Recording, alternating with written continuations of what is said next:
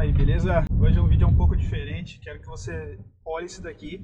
E o que que isso vai ter a ver com o conteúdo de hoje? Minha faceta caiu e graças a Deus aqui a gente tem amigos brasileiros também que podem dar uma força aí pra gente. Qual que é o ponto dessa reflexão que eu vou te falar hoje?